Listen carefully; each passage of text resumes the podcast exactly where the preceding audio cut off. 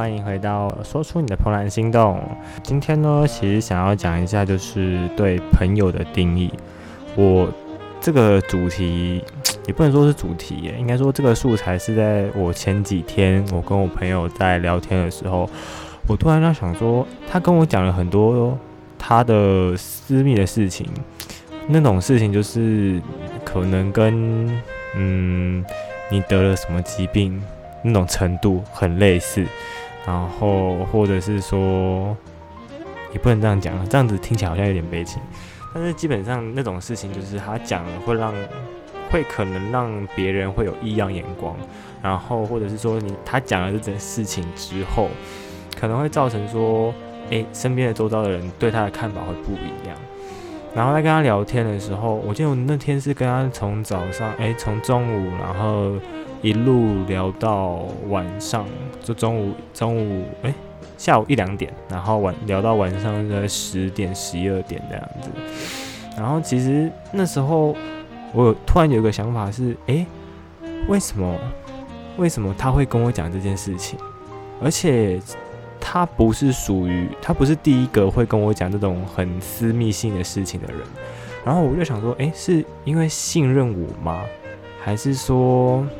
没有人可以讲，如果是没有人可以讲的话，我觉得啦，那好像有点悲情。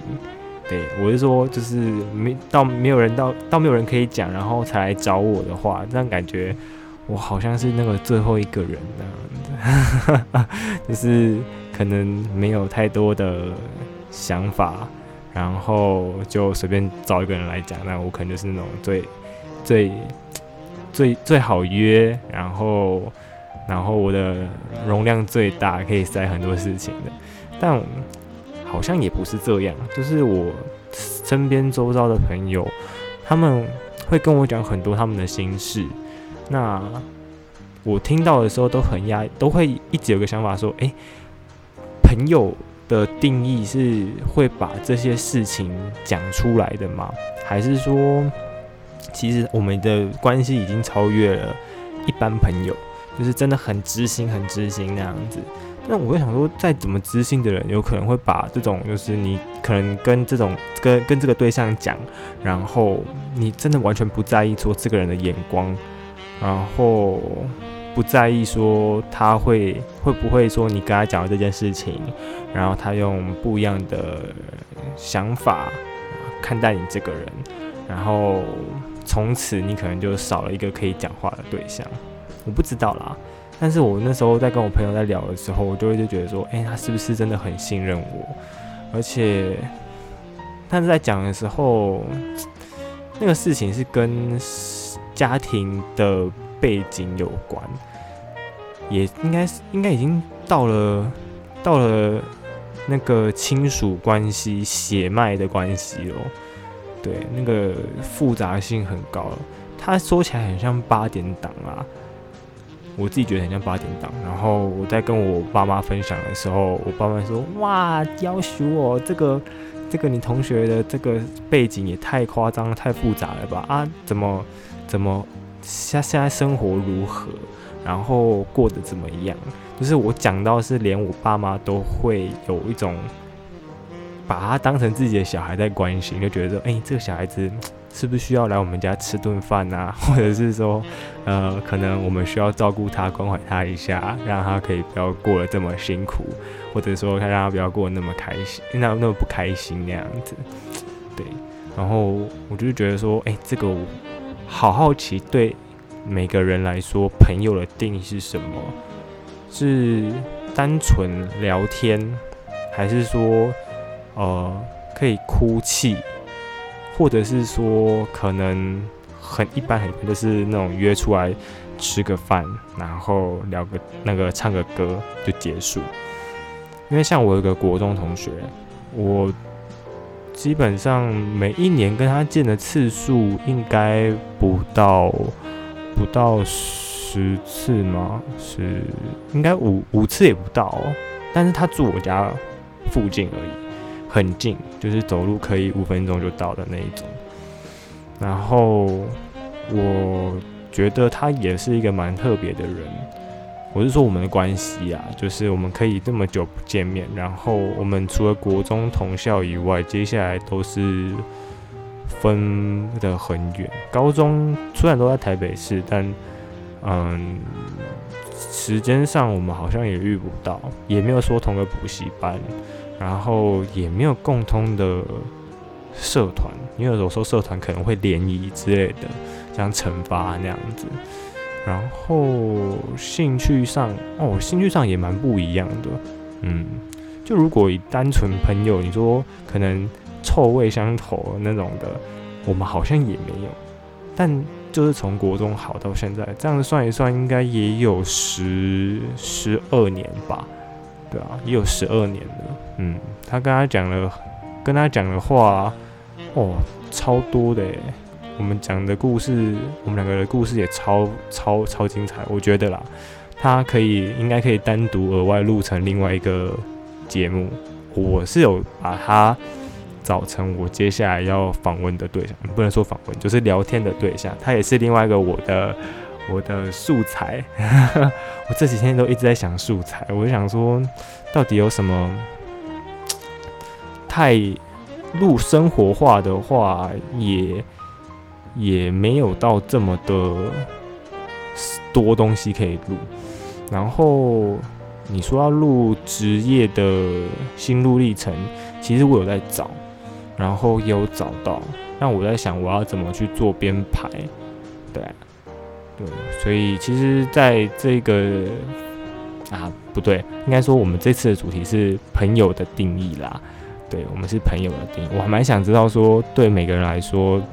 嗯，你的朋友定义的范围多大、多深？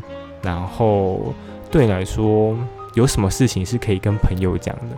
再怎么隐秘的，或者是说你可能讲过，你觉得你最最最隐秘的事情、最私密的事情是什么？然后我好想知道，我好想知道说，诶，有没有比我这种的更劲爆的？因为我自己觉得我自己的这件事情是蛮劲爆的。你就想象成，嗯。好像身世之谜，你知道吗？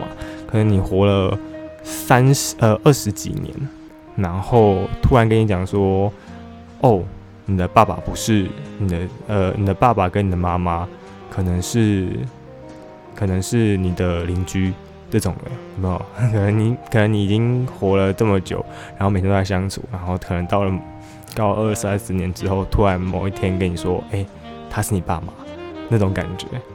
然后，然后觉得说，哇靠，太劲爆了，太夸张了吧？对我我自己是这样子觉得啦。他跟我讲的时候，我们那天聊了这么久，两点到十，从中午两点到晚上十点，那时间超长的。我想说，如果可以的话，我其实会想要再跟他多聊一点。但是我觉得我那时候再聊下去的话，可能会变成在挖人家的内心深处，嗯，而且我自己不知道是不是有这种特质，就可能平常在聊天过程中啊，就带给别人一种就是，哎，我你呃，你跟我讲什么秘密，我都不会跟别人讲，然后我可能可以保守个，呃，不就是保守到死这样子。你说我可能一辈子都不会跟人家讲这个这件事情，所以你跟我讲什么，你都可以很放心的讲。我不知道是不是这种特质啊？我从国中到哦，从小从国小就有就有这特质嘞。我国小因为国小不是两年换一次班吗？我每每每一次都有两三个同学会跟我讲那种很神奇的事情，然后讲完之后我们就变成好朋友。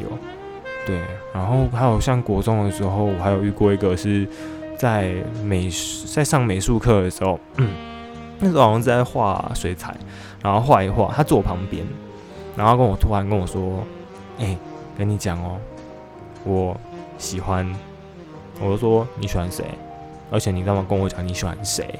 他说：“你听我讲完，我喜欢某某某。”我说：“啊，你喜欢他？怎么会这样？”你怎么跟我想的不一样？你不是喜欢那个谁谁谁吗？然后主要是因为他跟我讲的那个人是个男生，而且那个男生是我们的好朋友，就是我们是三个人常常会一起一起吃饭，然后一起玩。那我想说啊，原来我变成电灯泡了哦！这么久以来，我就是一个电灯泡吗？怎么会这样子？然后我就跟他说：“哎，你怎么会突然上课上到一半跟我讲这个？”他就说：“因为我觉得我忍不住了，我想要跟你讲。”我觉得我憋得好辛苦，然后我想说，呵你憋得好辛苦，这样你跟我讲，你有比较比较舒服吗？为什么觉得你好像一样痛苦？因为你讲错对象啦，你应该是要跟那个人告白，不是跟我讲吧？你跟我讲我没有用啊，我我只是在旁边惊吓而已啊。而且我觉得当下很好笑的是，他跟我讲完之后，我那一堂课我手一直在就手那时候在画画，然后画到一半，我就想说，哇，好惊悚哦。你知道，一个国中生，你其实，在那个时候十几年前，对同性同性的爱恋这件事情，其实是还没有这么的盛行嘛？不能说盛行，应该说还没有这么的普遍被接受。但它其实是一直存在的，而且我是没有持任何意见。我觉得他们就是一个感情嘛。对啊，他们就是一个感情，你阻止也没有用。之前不是在同性婚姻的那个在抗争，嗯，抗战嘛，抗抗争有很多争议嘛。最好笑的就是我一直在跟我爸聊聊这个，我就说大家一直在说这个东西会影响到人家生育率啊，人家就是已经不能生了啊，他们没有任何怀孕功能，他们也只能靠领养的。你你一直在讲说他们这个法律通过之后，婚姻会有呃那个生育率会下降。啊！你们给东北生啊！你那边说人家婚婚那个生育率下降，那你干脆就生两个帮忙补足就好了啊！不是很厉害，不是很会讲。我自己都我自己那时候就这样跟我爸讲，我现在想起来我觉得还蛮好笑的。对，所以我就在想说，嗯，是不是我真的有有那种魅力特质，可以让人家说出一些他们自己很深处、很深处的话？然后我会觉得说，诶，在我这个角色，就是在朋友之间啦，我这样的角色是不是可以成为一个，不能说心理智商师，而是就是现在人的生活压力很大，那我可能就可以成为一个舒压的管道。嗯，有时候其实你不开心，听音乐、看电影，有时候那一口气，就是那那个话，你没有讲出来的时候。憋在心里还是会有一种，呃，很不舒服。就是时间在时间过了，然后你还是没有得到一个解答，没有得到一个，不管那个人会给你什么回应啊，但基基本上他就是一个说，诶，可以听你讲这些事情，然后你好像对一个人讲出这个事情的时候，会有种释怀。不知道你们有没有什么这种感受？对，我还蛮，我自己曾经有过这种感受了，所以我每次在跟我这些朋友在聊天的时候，可能久久见一次面，然后平常都是用赖在拉比赛这样子，但基本上久久见一次面，然后他跟我讲的很多事情，我就会放在心里，然后当下我就听一个，我就成为一个好的听众，然后听着他诉说的每一件事情。是开心的也好，然后是悲伤的也还好，然后就成为一个好听众来说，我觉得我必备了一个很棒的特质，就是很很理智，我不会特别站哪一边，除非他已经很偏激了，不然我一定会站在很中立的位置听他讲，然后我把我不能说他对不对。